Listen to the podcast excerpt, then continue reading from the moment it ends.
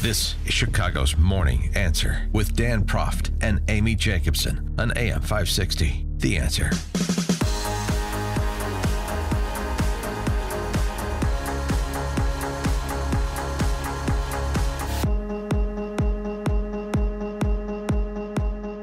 Top of the morning, Dan and Amy. And again, uh, Bill Daley featured interview uh, over the weekend with Mike Flannery on Fox Chicago. Tackle a range of topics, uh, including how uh, Bill Daley is a reformer. He's a change agent. He's a structural change guy. You can't, nor I or anyone else, make somebody honest. But you can change a system that has existed for almost 100 years that maybe leads the climate. We should have term limits. We should have no outside income. We should have the aldermen not mini mayors of their wards. We should make them more like legislators. Don't you need the aldermen, though, to agree to take their own power away? Yeah, he'll work on it. Uh, for more on the mayor's race, where it stands now, with uh, just four weeks to go before the primary election, where the top two finishers will then uh, run off against one another to the first Tuesday in April. We're pleased to be joined by our friend John Kass, Chicago Tribune columnist extraordinaire. John, thanks for being with us. Appreciate it. Good morning, everyone. Morning. So, uh, the Burke Four, as they're being called by the other candidates, Preckwinkle, Daley, Chico, and Mendoza. Do you see those as the uh, the the the uh, source of the top two finishers come February 26th, uh, or are there opportunities for other candidates to make the runoff? I think there are always opportunities when you have people uh, clotted together like that. There's so many clotted together that no one's breaking really free of this thing.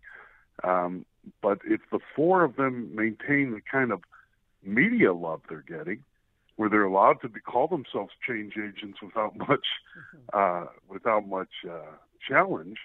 Uh, yeah, I think there are enough stupid people in the town to elect them. Who is you know one of them? Yeah, who has impressed you so far, if any of the candidates of the fourteen? I'm going always with the people that were in the race before Rahm Emanuel yep. um, dropped out. Uh, those are the people that I thought they thought uh, were the serious people in the race. They're the ones who thought, who understood Chicago was in deep, deep, uh, as Rauner used to say, doo doo or yogurt.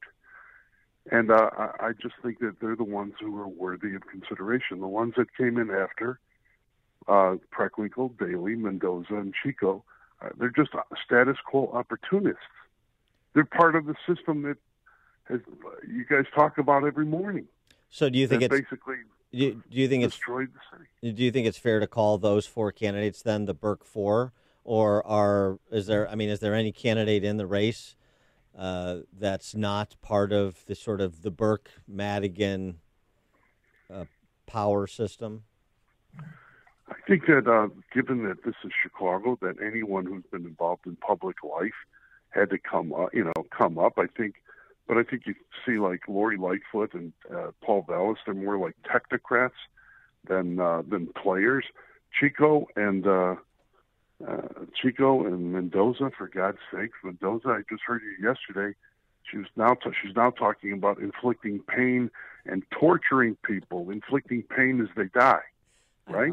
Yeah. Well, she's all about capital punishment. I mean, yeah, yeah Jesus. hang I him high, too, but hang she him was- high, yeah. Susanna. Yeah, no question. It was a little shocking. But what about the surge in, in Daley? I mean, I know he's, you know, saturating the airways on a national level and local level, and that's helping. But does he have any sort of budget plan in place? Does he have anything besides his name that he's running on?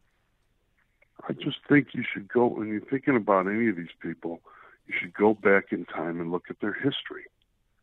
You look at the history of the Daley clan. What do you see? If I can't help my son, you can kiss my mistletoe. I think that's where it starts. Uh, the old man said it, and it, it really didn't change much. Um, I'm not saying that these people are evil or that they're corrupt, but I'm saying that they come from a corrupt system, and I don't see how you can really expect change if you bring someone in from that system who who, who, are, who are vested in that system. I mean, he'll tell you what they'll tell you what you want to know, Amy. They'll talk to you about feral cat recovery. yeah, You know, they'll talk. yeah. They'll give you a feral cat plan. That's what I'm running on when I'm running for Yeah. mayor. I'm Uh, the queen of cat cats. Wh- What what about on uh, K through twelve? Um, there's a, so some school choice friends of mine are saying, you know, uh, why is John being so tough on Gary Chico? He's a strong proponent of school choice. Now, I I don't think he's the only one, but he- he's one of the few in the race, and perhaps he's the best positioned to win and to have somebody in the on the fifth floor who's a school choice proponent. So no moratorium on charters, and he'll uh, fight if fight Pritzker if he tries to eliminate the tax credit scholarships. Is that enough to reconsider Gary Chico's uh, history in the Daley administration and uh, at Ed Burke's right hand? Um, I don't know. I mean, I'm not going to hold it against Gary Chico that he came up. Uh, really, he didn't come up with a silver spoon in his mouth. He came up on the south side, like you know, like I did. I'm from the same similar neighborhoods. He he and had to climb up the way he he had to in the given the power structure that was around him. So Burke was the guy, was the man in that area, and he and he and he wrote it. Um, but that doesn't mean when you're law- a lawyer and chairman of the school board, if you abstain hundreds of times from votes that your um, that your you know business is involved in, um, I wonder if there's there should be some consideration. There should be some I don't know step back and think about what all this means. But I just don't think that there there is that kind of reflection in town, and I think some of it has to do with the fact that the media is in such bad shape.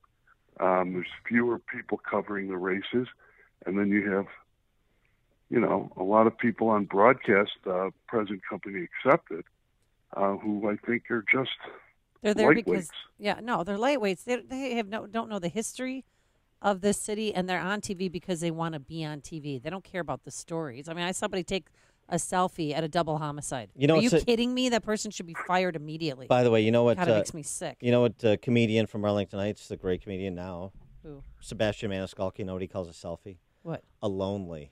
A You're lonely? that lonely that you can't even. You don't even have somebody to take a picture of you. I love that. That's Nice. a Now- lonely.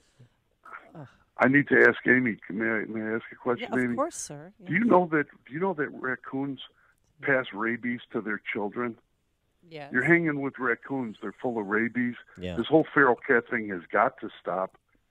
And the next time I fill in for you, I want that that whole studio.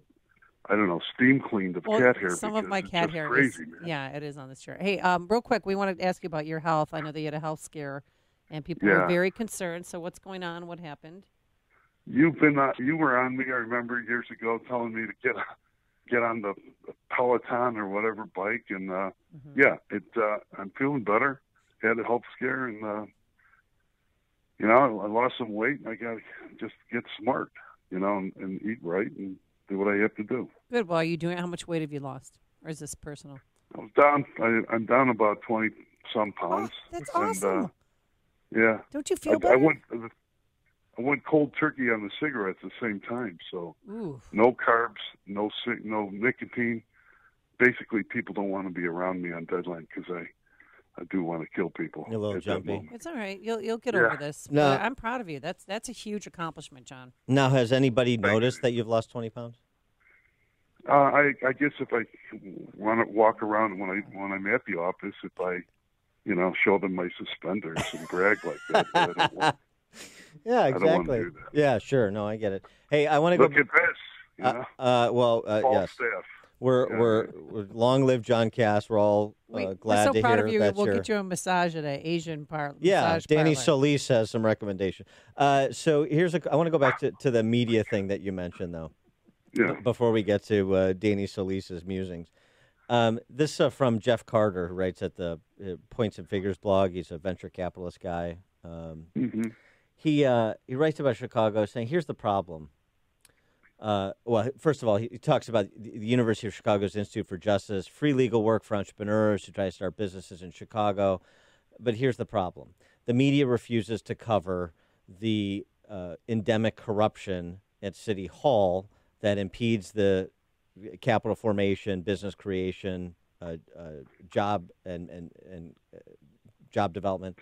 The media refuses to cover it. They refuse to cover it straight up. It should be on the radio, television, the papers, front and center each day, every day, 24 7. Instead, they go along and help cover it up. They try to show that it's it's isolated rather than a systemic and systematic way of doing business. Now he exempts you, Kristen McQueary, me and Amy, and Mark Glennon at Wirepoints from the media that don't cover this. But but what about his point that the vast uh, majority of the Chicago press corps is really in bed and does the bidding for big government, even this feudal, corrupt system of big government? Well, I disagree in this in this sense. Uh, this, without the Chicago Tribune, you wouldn't know that Mike Madigan locked up most of the downtown real estate uh, in the city. So the Tribune and the Sun Times, to some extent, uh, do uh, do reporting like this. I think what he's referring to, at least I hope he's referring, is the broadcast media, particularly those those who consider themselves grizzled political reporters. Sure. Uh, the ones who just always defer to um, power, always. I've only been doing this 35 years, and you know it too, Dan, and you do too, Amy. There's a certain butt kissing going on in broadcast, Oh, yeah. and it's not done on WIND, not on the Morning Answer, clearly, but it's done elsewhere. If you get the candidate on, you're so happy to get them on that you don't ask the tough questions. And when Bill Daley can go around talking about being a reformer, it makes me laugh. I mean, I remember when his brother floated a, a, a move to reduce the city council to 20. And I walked into his office. I said, What's this about? And he said, Fewer aldermen, more control. You get it? Oh, And I'm like, Yes, Mayor, I get it. Wow. Now, um, speaking, we, I know we just touched on Danny Solis. Is there anybody there at the The hot Tribune? stones treatment? Yeah. Well, is any? uh, Are you guys trying to figure out what massage parlor and see who find out who his masseuse was? I Or didn't should I hear call that last part, TMZ? No, you're trying to find his masseuse, the girl, lady that gave him a alleged happy, happy. Yeah, he wanted the happy ending, right? Yeah. nice ending is the No, he said vernacular. nice. Is that Yeah. is that what he's called it? Nice ending. A nice ending. Nice That is ending. So sweet. Yeah. Do men really? Yeah, do I don't It's- really care. Okay. Uh, his predilect, his ethnic predilections, you know, whether he likes tall women, short, uh, um, he likes tall women. Latinos, Europeans, or Asians. I think he likes Asian women, right? But I don't really care. Uh, That's not. w- w- there's the question from this week's revelations per that FBI affidavit that was filed. It's not so much about Solis, of course. It's about Mike Madigan, since a, Exactly. an interaction was uh, part of what the FBI has uh, obtained through um, surreptitious activity. Uh, the question is, do you think, with uh, I don't know the 18,000 conversations they have of Solis and the 9,500 conversations they have of Burke, is this the beginning of the end of Mike Madigan? Um, if it is, um, then you're going to see the Democratic Party as Yugoslavia after Tito, because that's one thing to consider. I mean, he's held these tribes together. If he goes, and I and I do think that this is a move uh, post Governor McDonnell in Virginia. As a lawyer, you know that that that uh, the case in uh, the criminal case against the governor of Virginia was set aside by the Supreme Court because Justice Roberts, in his wisdom or, or lack of it, thought that uh, when you do corrupt acts, you have to say something like, "Hey, I'm going to do this corrupt act, and will you help me? And then I'll give you a coat or a, or a bribe." Right. It never works like that. People don't talk like that. But even given that, the uh, federal government seems to have altered and shaped its approach post McDonnell uh, in order to look at Madigan. And Madigan is to me the uh, big story, as you pointed out. He's the main, he's the big fish here. And and and, deal. and the fact that the FBI included that in their affidavit, where no one has been charged related to that meeting at this point, uh, you know, that's different than some of their filings with respect to Burke, of course, uh, who has been charged. Oh, what does that tell you? I mean, that that are, are they trying to telegraph something? Yes, of course they are. I mean, they're not. They don't, things aren't aren't put in these affidavits for by accident. And uh, first, we don't know how far they go with Madigan. We don't know how many other uh, aldermen have been wired up. We don't know how many times people have had to go down to the grand jury from the mayor of Chicago on down. I, I, we don't know. There's a lot we don't know, and this story will continue to give. Is, you know, but uh, yeah. Right now, it's to me the the main thrust of it is the culture of corruption is front and center. Four weeks from the mayor's race, and you've talked about it. You were just talking about it this morning.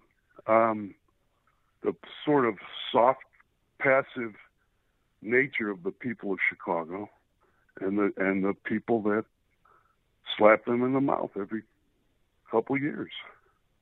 It goes on and on. He is John Kass, Chicago Tribune columnist, of course. John, thanks so much for joining us, providing your insights as always. Appreciate it.